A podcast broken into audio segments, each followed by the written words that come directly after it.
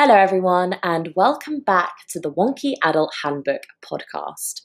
You are joined here today, as always, with your host, Emily, amateur adult in process. This is a place where we rant, swear, and share our sloppiest stories of adulthood whilst trying to navigate some topics we feel are important. So, if you are an adult and you have no clue what you're doing or even who you are, trust me, you have come to the right place.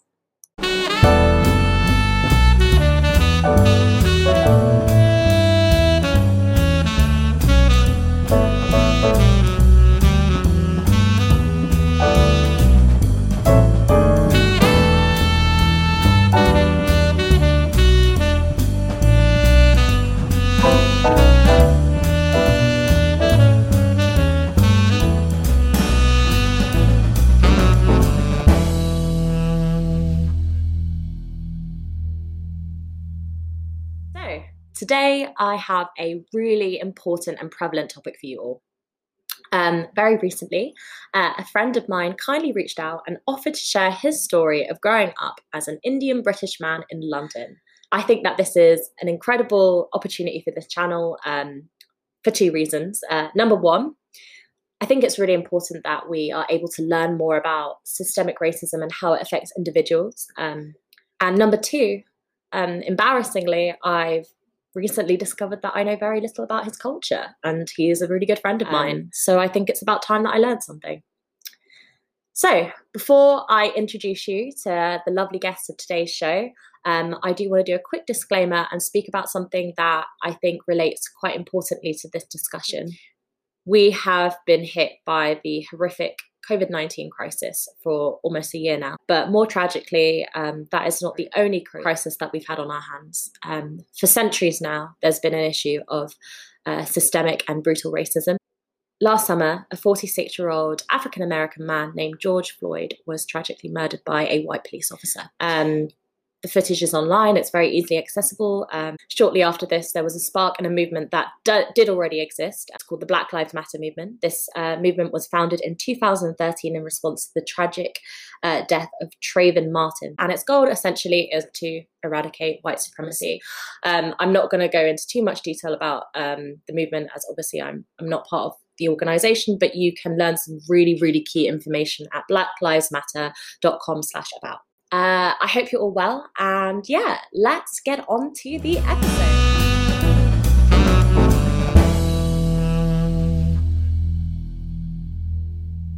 So, today I am joined with Kishan, who, as I just mentioned, is a really good friend of mine. He is going to be sharing his personal experience of growing up as an Indian British man in London, specifically speaking North London. And we are going to be, yeah, sharing and comparing our experiences a little bit. So, would you like to go ahead and introduce yourself to everyone? Yeah, um, I work for Imperial College as a cancer research technician. Um, sounds fancy, but I know, but it's quite boring. Um, I just collect human organs and freeze them for research. Um, I'm currently working on some COVID research, and hopefully that should help some of you out really soon. Nice. So Kishan and I actually met through mutual friends. We're part of the same friendship group. So we've known each other about three, four years now, I think. Yeah, it's been a while now that I think about it. Yeah, I thought he was very sarcastic and rude when I met him, but I like him a lot now. Uh, yeah, I did think Emily was a bit basic when I first met her, but she's really not. I remember you saying that to me and being like, oh my gosh, you're actually not basic. yeah, I remember you saying, you're not just really sarcastic. I, I think that's when we became really good friends. Yeah, that moment. Oh, I mean, I do come off as quite basic, to be fair. And you do come off as very sarcastic. not intentionally, that's a hard part. I mean, trying to sound normal but sounding sarcastic instead is quite tough. How long have you lived in London? Um, I was born and raised here. Yeah. Um, for school and uh, yeah, apart from university, I've lived here all my life. Yeah, same. Well, I wasn't actually born here. I kind of moved here when I was four years old. Do you do you feel like your experience um in London has changed? Like, do you feel like London's changed a lot over the years? Because I feel a lot like it has. Oh yeah, massively. I think it's for the better. Like I don't know where you grew up, but or where you moved in from, but where where did you go? Where where are you from? I'm a woman of the streets, mate. I'm from Wood Green, Turnpike Lane area. Oh, that is a tough area. Yeah, because I remember when I was growing up, like if I wanted to go watch any Bollywood films, or if my parents took us to watch any Bollywood films, Wood Green was the only cinema that showed like Bollywood films, and you know you had to be a bit careful like when you went. So if we went it was either during the day or late at night and my parents always parked right next to the entrance of the shopping centre. So you go in watch film and the car as close as possible. Yeah my house is nice though i've got quite nice neighbors um we're do- we've done all right with that. We found a nice little patch. Um but yeah no um i'm i'm from Wood Green so i I feel like Wood Green's become a lot more like gentrified, um, and yeah, there's obviously a lot of uh, kind of like not everywhere, but there's some poverty around this area, um, and I feel like it's not really benefited those people necessarily. Um, but then I guess it's kind of helped like for the economy and stuff. People are launching like new businesses around, and that that's really good and positive. I think it was one of those areas whenever I had like a house party, like the really cool boys that I used to invite that I fancied would always message me like, I've asked my mum if I can come, but she says I have to bring a chaperone. It's not a bad experience. I, I didn't know that you used to come to the cinema around here to watch Bollywood films. That's really cool. I, I like literally, I don't think you've ever told me that before. Yeah, yeah. Yeah, that is. So like how on that note, how would you like describe your experience as like as a, as a good starting point, how would you describe your experience as an Indian man growing up in London? I know that's a very difficult question to answer in like like one go, but I guess if you can think of yeah one way that encapsulates that experience, what would it be? Um, I mean, it it's been good. Like, I don't have any major traumas to speak of. Like, I haven't been stopped and searched by the police. I haven't faced much racial abuse. I mean, maybe because it's London, I don't know. Like, I feel like I've had a, a pretty easy ride compared to most people of ethnic backgrounds. I think some of it's down to luck. I think some of it's down to the decisions my parents made when we were growing up. Like, my parents moved house just so they could put me and my sister into a really good state comprehensive school. And, you know, that was like one of the best decisions they decisions they made. Um, we my mum applied for this school and um, she knew some other uh, parents who had applied for their children as well. Um, and this acquaintance of her, uh, she was a white lady, very nice, um, no qualms, like nothing against her or anything. But you know, her son got in a week before my sister, and my mum knew the catchment area, like they were on the edge of the catchment area, and uh, so she she was a bit irate, and uh, she phoned the school up, going, um, "So and so's got in before me and before my daughter, and why haven't I received any notice?" And so my mum rang up the school, going, "Is this a case of racism? Do I need to report it somewhere?" And within a week, my sister had her acceptance letter. Pick up your mom. That's amazing.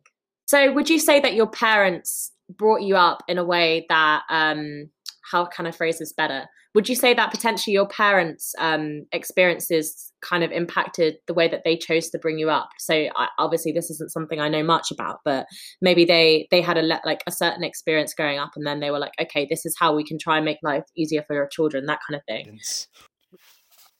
I think that's definitely a factor. Like I don't know about your parents, but my dad was still fighting Skinners when he came to London. I'm thinking, like, thank fuck I don't have to deal with that. Like growing up, nothing seemed out of the ordinary. I'd... Yeah, it's really interesting actually because my mum, um, she grew up in in in the north of England, um, in quite what we'd consider to be a very racist area. Now, you know, very like um, do, like white dominated you know lot, um, i often forget the fact that london is in england and that london you know it's it's a very liberal city. Obviously there's loads say, like, of like extreme racist views in general. Um, but I, I, feel like generally there are there's a lot of like youth culture here and you know there's a lot of diversity. But if you go to other areas of england it's it's not like that at all um, and I always get really confused by the election results when they come in, and I'm like, forgetting that like I'm in a really multi- multicultural area of um, England. It does make me think like, would I be more racist if I lived somewhere else? And that is an uncomfortable thought. But um, yeah, my mum grew up in a really, um, yeah, really, really uh, like kind of uh, white provincial in- part of England, and um, you know they use terms which I'm not going to repeat here uh, to describe you know Indian people who ran corner shops. I'm sure you're all aware of what they are, um, and um, she used to hear them a lot, um, and she kind of just thought they were normal.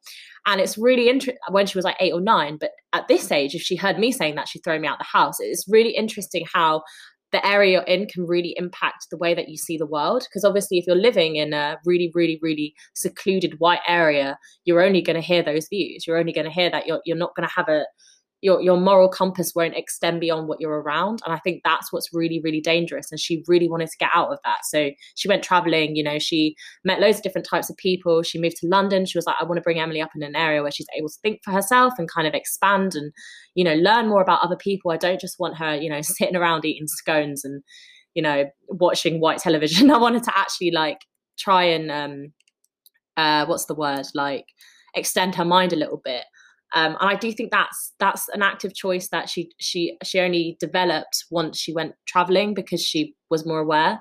Um, so she's definitely made the decision to try and make me, uh, I don't know, more diverse in my thinking. Um, that's definitely a privilege that I've had that I think a lot of people growing up in other areas of England don't have. And it's nice to think like, oh yeah, my, my ideas are all my own, and like, um, but actually, I, I do think, you know, we're a lot more naive to our surroundings than we think. Yeah, I mean, credit to your mum because she could have easily stayed where she was and, you know, brought you up in that environment. But I, th- I think that's one thing we're both grateful for that our parents have the foresight to move and make the, the decision for us. Yeah, I completely agree like i think it's interesting one thing i'd really like to like look into as well is like our difference in education like obviously you know you've said to me prior to this discussion that you face some level of microaggression not just from um like white people around you but also like members of I don't know if you said members of your own family, but um, other Indian people use like using terms like "you sound white" and, and stuff like that. I thought you mentioning that to me was really interesting because I actually wasn't aware of that. Yeah, like when my family say it's a running joke, like it's funny. Don't get me wrong, like it's a private joke. But when white people say it's like, what, what do you mean? Like, is there a bar that I have to pass? Like, do you know what I mean? Like, it just sounds weird. Or like, what does a brown person even sound like? I mean, if you put two people on the phone and spoke to them, I don't think you could tell where someone's from. Like, yes, there's accents, but you can't tell ethnicity off the phone. Like, that's just stupid. So the fact that I'm standing in front of you somehow it seems like it feels okay for you to go, oh, you sound white enough is almost like code for going, you're almost as good as me. And like when brown people say it, I don't think it's well, they kind of say it as in like, oh, you're well spoken, but you also sound white, like you you are white. Like it, it's a double edged sword. It is weird because I mean, it took me a while to realize and say, actually, I don't know what you mean when you say that. Did you find it difficult to even once you started to develop that sense of this isn't quite right, or maybe you always felt that it wasn't quite right? Do you find that difficult to kind of combat in in discussion with people that you don't know? Like, um, do you do you feel pressure to kind of keep the peace and and not speak up sometimes and say like, um, actually, like that? Or I guess what I'm trying to say is, does it take a lot of energy to um, challenge comments like that, even when they're meant, um, they don't think they're being racist. I mean, I think it's very easy to do so. Like, it can get very awkward very quickly talking to people of the same ethnicity. Um, but it's kind of like the analogy of like, um, you know, black people saying the N word, and then you hear other people, other black people saying, you shouldn't really say that because if you say that, then it gives license for other people who aren't black to say it. So it kind of puts it on the same sort of level. So like when a white friend or acquaintance says says it, it's like, yeah, that's very low key racist of you, isn't it? That's interesting. Yeah, I don't think I've heard that point before. I, I, I, I've yeah. Hmm. Yeah, and also it's a bit like the American civil rights era. Like back then, you know, if you had white people supporting you, it's like you know this is a just cause. Like you know we've got white society behind us.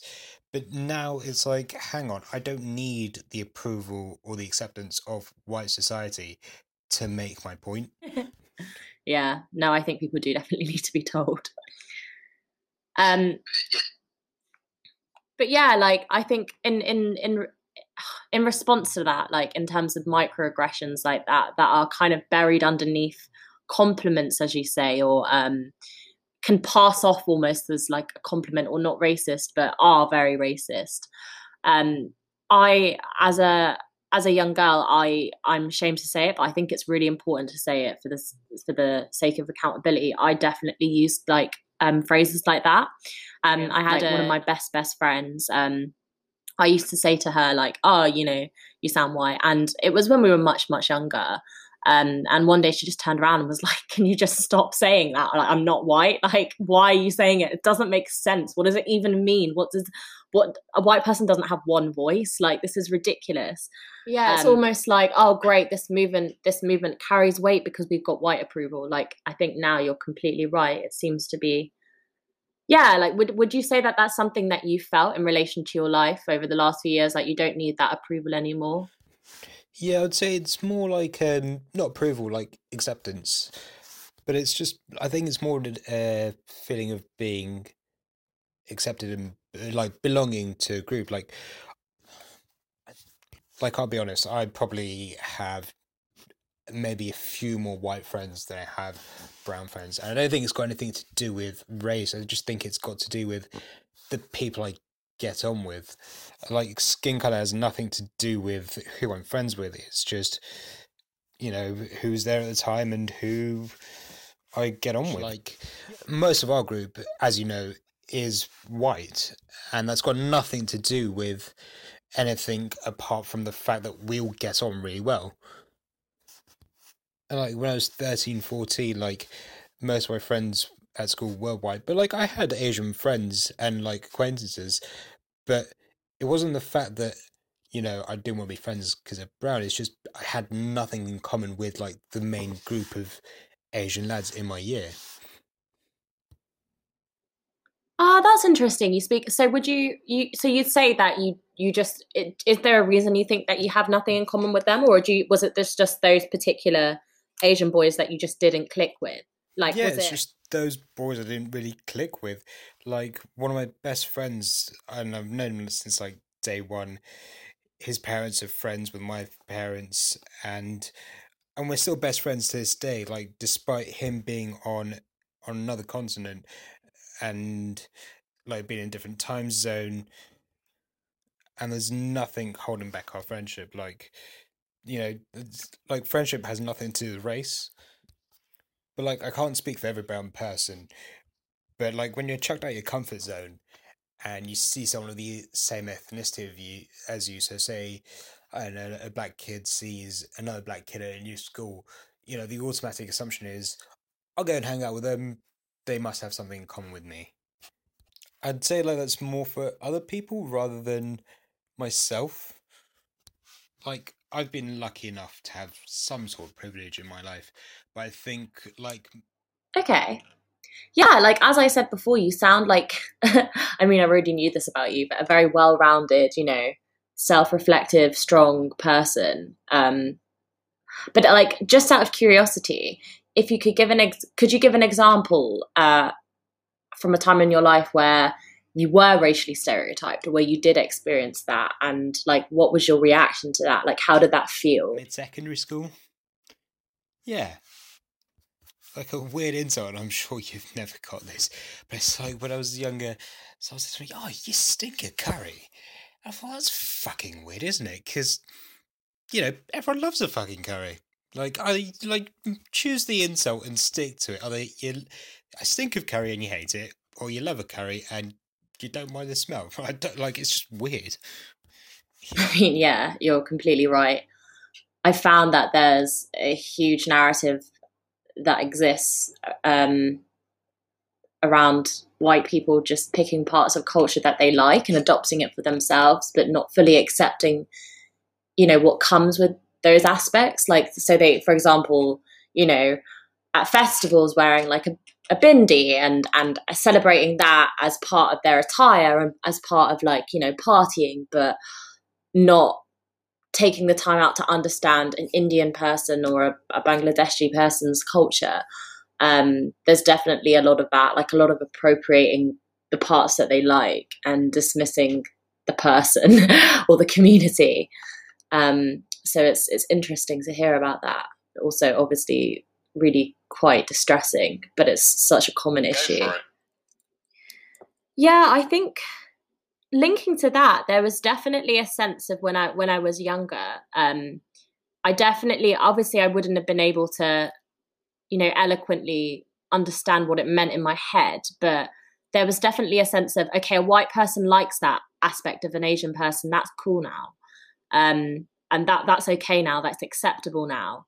Um, whereas before, there would be like an aura of like I, I don't want to say xenophobia. I think that's way way too far fetched. But like mystery, I know that's a horrible word to use, um, because children are obviously, I think, a lot more unfiltered, a lot more playful. You know, they are a lot more dynamic in their thinking. They don't really care about, you know, whether they they they get messy or whether they um, say something that sounds off. So they're more likely to kind of directly question things. Um, and I think as a teenager, you you learn to repress that and you learn to, you know, hold that in. And for me, as a as a as a kid growing up, you know, I I would always ask people about their cultures when I was little. You know, I'd always be like, "Oh my gosh, like, um, you, are eating this. I don't have that at home. What's that like?" Oh, I'd I'd get quite excited about it. I'd be quite curious. And then when it was kind of when I became a teenager that I started to realize, like, oh, okay, like there's there's this aura of kind of um, what's the word I'm looking for? Discomfort around um, certain cultures that that weren't like mine, and and I started to kind of feel feel that on my back more, and and that that was when I'd say I started to kind of develop. Um, yeah, like racial biases and stuff like that. Um, and it's only now, I think, in the last two years that I've started to try and dismantle those ideas, and I'm still really far away from that. Um, yeah, no, I, I agree. Like kids have no filter, and I think sometimes that can be fucking amazing. And like kids don't say stuff without hearing it first or hearing the idea first. Like I think kids are definitely a sounding board of their parents and their environment. So, would you say, relating back to the feelings that you had when you were a child, um, about you know, you, you used the example of smelling of like curry and stuff did you ever speak to your parents about that? Did you feel like you could talk to your parents about that? Um, I'm sure my parents at some point just go, just ignore them. And yeah, like I had one kid in year six call me curry boy, and it just carried on going curry boy, curry boy. And I was like, right, like even at that age, I knew that's not a joke. That's like, that's racism, and I'm not I'm not a snitch by any means, but you know, you tell a teacher when something that serious or you know when you feel attacked you you tell a teacher. And uh, he turned around to me and said oh can't you take a joke? I was like no because it's it's not a joke. And what if i was racist to someone else? What if i was racist to you and called you a cracker? Like you know it wouldn't be acceptable. So why should it be acceptable for you to think that's fine? Yeah like I think my parents definitely gave some good advice, but to be honest, I I don't remember blatant racism. Like it wasn't in my face some of the, like most of the time. Interesting, you know, because you, you seem quite strong minded even as a kid. Would you? Because you you mentioned at the beginning of um, this discussion that your mum, you know, really fought for you to go to the best school and and really picked up on um, you know um, hints of racism when when your sister didn't receive her letter. Would you say that your upbringing really um, helped you adopt a strong mindset in relation? Yeah, I, th- I think my parents definitely gave some good advice. Um, but you know, I haven't. I haven't faced much like blatant racism in recent years. Like it's not been, you know, shouted in my face or anything. But um but like some of the racism I faced was being more like socially outcasted in certain situations. Like I used to go cadets as a kid. It's funny because um I loved going, and then the more I went, the more the staff. Well, I loved going, and like the more I went, the more it slowly became apparent. Like the staff picked on me, and and like the staff would, you know, they'd promote other kids and praise other kids, but them, you know, but I never really remember any of that. And yeah, a, a friend of mine also who was there, who was brown when the end, we both felt roughly the same sort of like attitude towards us. But I mean, the kids like who were with us were fucking amazing. Like they were good kids. Like you know, if I wasn't doing something right, they'd be like, "Oh, try this or do it this way," or like they're always like, "Oh, we're going here. Do you want to come with us?" Like, "Oh, Mackie's after cadets. Sure, why not?" Like, you know, they're good kids. Yeah, and yes. kids learn from adults very quickly because they want to be impressed. They want to be um they want attention from them. You know, they want to feel nurtured. So it would make sense that a child would see that going on and then adopt those behaviors because they go, okay, this is what will get me the right sort of attention. This is what will help me receive love, and it just breeds. Okay. That is really horrible. So, in, in relation to kind of like socializing and and um, maybe like skipping on to a few years, how would you say that um, this has impacted your dating life? Yeah, I think that's a really good question. Um, at first, like when it came to dating, I was like, maybe I'm no good at talking to women. Like maybe I'm just fucking awful. But later, when Tinder became a thing and, you know, swiping right for anyone I thought was attractive, just got no attention whatsoever. And at this point, I'm thinking, like, people have to have some sort of unconscious bias because, by all means, I'm not like, I'm not Brad Pitt, I know, and I'm not like the hunchback of Notre Dame, but you know, I'm somewhere in between. I like to think I'm fairly good looking. And like as time, as time went on, like started to use Bumble and Tinder and whatnot. And you know, I'd sit there going, fuck it. I will swipe right for everyone. And well, not everyone, of course, but you know, and I got I got nothing back. I got nothing back from these apps, and and I got like zero conversations back, zero likes back. And I was talking to a colleague of mine who works in the same hospital as me, and um, for context, she's black, and uh, she's noticed it too. And she's felt the exact same thing, like from those apps. And it's like everyone wants tall, dark, and handsome, or you know, blonde haired and blue eyed. And like growing up thinking, yeah, I'm relatively tall, darkish skin, and I'm handsome. Yeah, fuck it, why not? Like, tall, dark, and handsome is like, fuck it, yeah, that's me. Like, I, I fit, I fit me. I fit the mold. But what people neglect to tell me as a kid was, no, when they say tall, dark, and handsome, they want tall, dark haired, fair skin, white skin, and handsome. So like I definitely think there's a bias. And like in recent months with COVID and everything, was talking to my friends and they're like, Have you had like I asked them, have you had any luck on Tinder or Bumble or whatever? And they were like, Oh yeah, I mean we've had a few like some of them were like, Oh yeah, we, we I've had a few dates or a few walking dates. I'm thinking they're like, I've got a few responses, but nowhere in the frequency of you guys. And I think like the algorithms are definitely like a reflection of society. Yeah, of course. You're a handsome guy, and I think yeah, it, it must have been quite startling to have felt like so isolated from a dating app and to have that hunch that pardon the pun hunch um to have that hunch that you there was just something wrong with you. Like, as you said, like it just doesn't make sense. But then it links to a bigger problem that exists. um, what am I trying to say here? I don't think I'm like anything like incredible, but I'm aware that like I'm considered to be a somewhat attractive, pretty white woman. Like in the very basic terms. Like, I'm privileged because of how I look. Um, and I see myself in the media a lot. I see how I look in the media all the time. Um, and in that sense, that's a massive privilege. I've never had to think about, you know, like, is someone going to like reject me because of my race? That's never crossed my mind in my life. Um, I, I thought, is someone going to reject me because my body's not very good or I have other issues, you know, it doesn't correlate. But I think my point is that there's definitely embedded racism. Yeah. Like, I'm not saying you per se, but like, say if Rory was a different ethnicity, like, would you still go for him? Like, if you know what I mean? Because I feel like something... yeah. Um. Hmm. So obviously, like, I hate saying because obviously people have types, right? People do have types. Do prefer different ethnicities.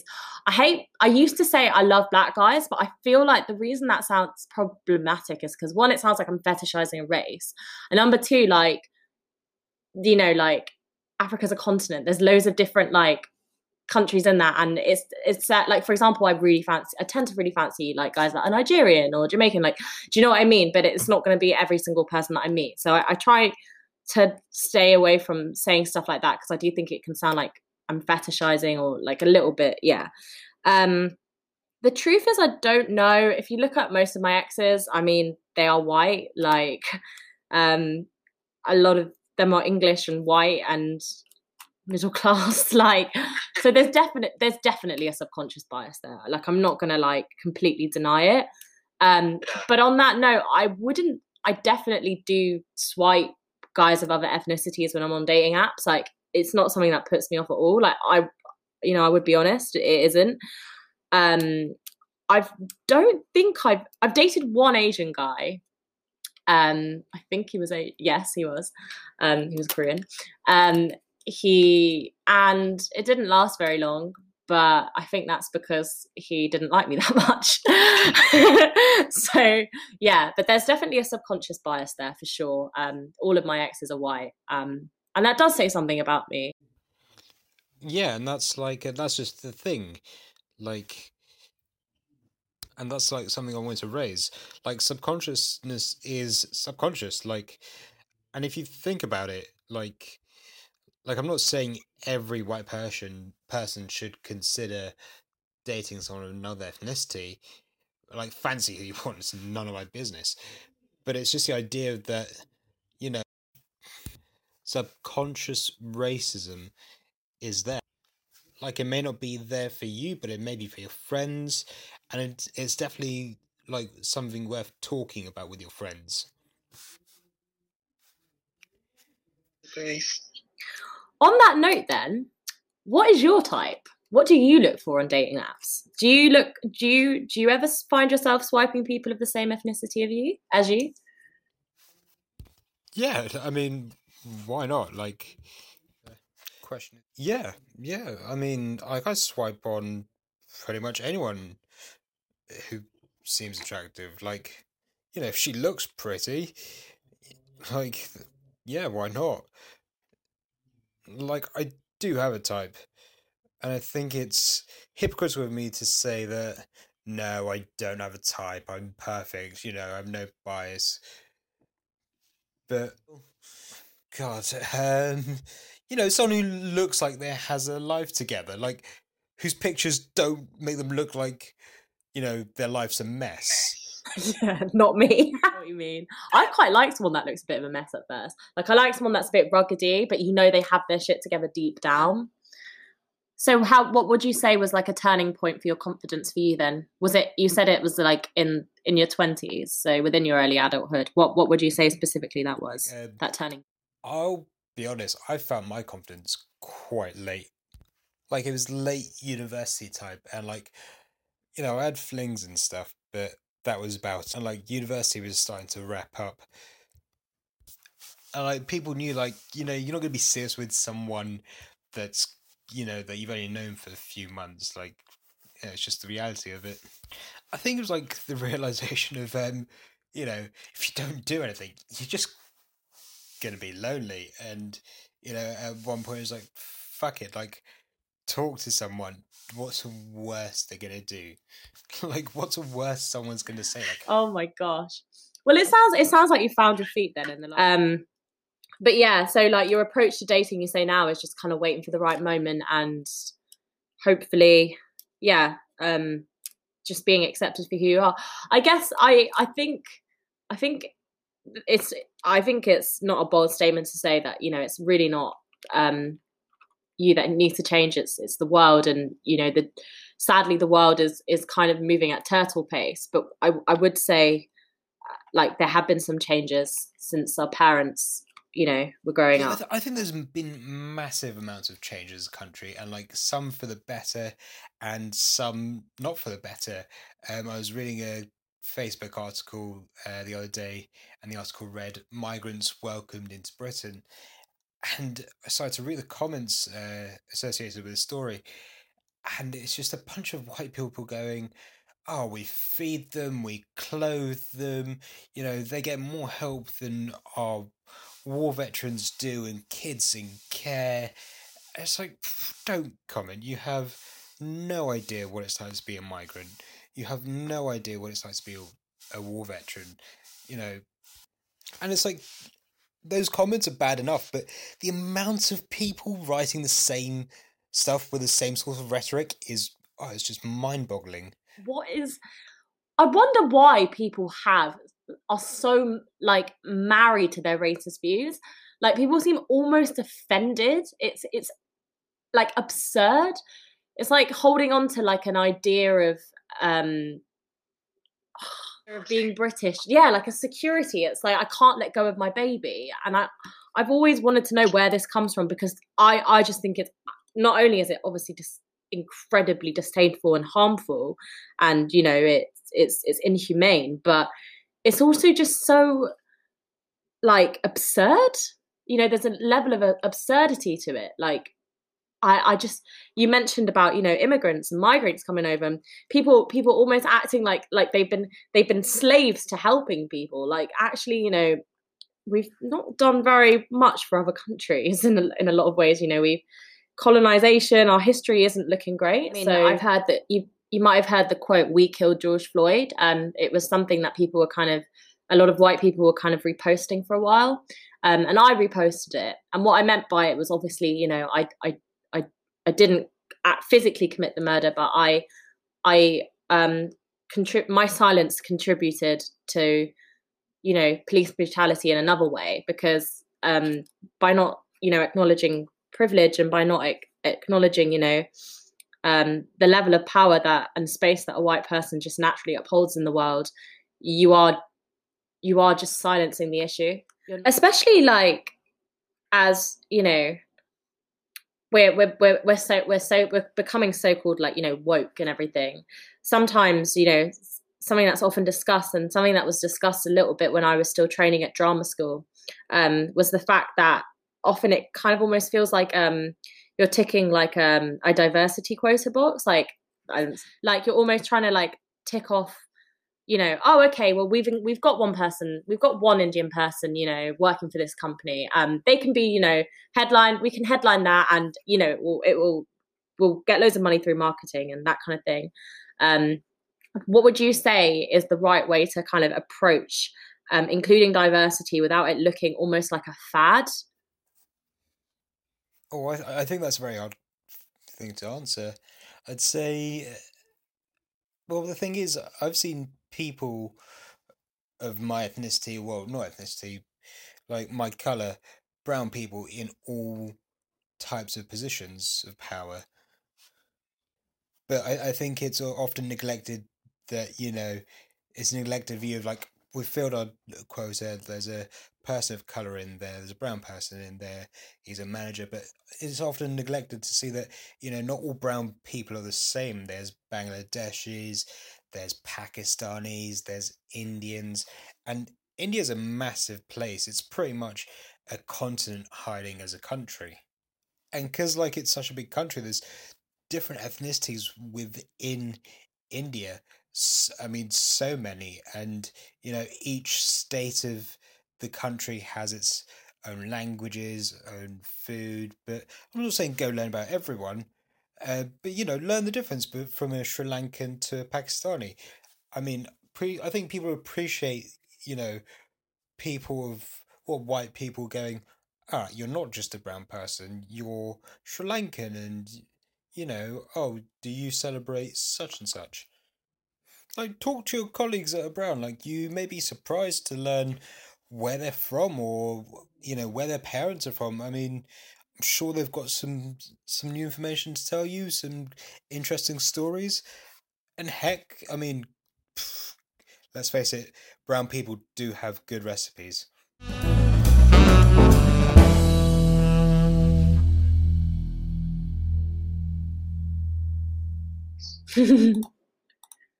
On that note, then, my um, initial premise at the top, at the beginning of the intro, was to learn more about your culture. What would you say um, a common misjudgment? What would you say is a common misjudgment that is made about your particular culture, Recipes. religion?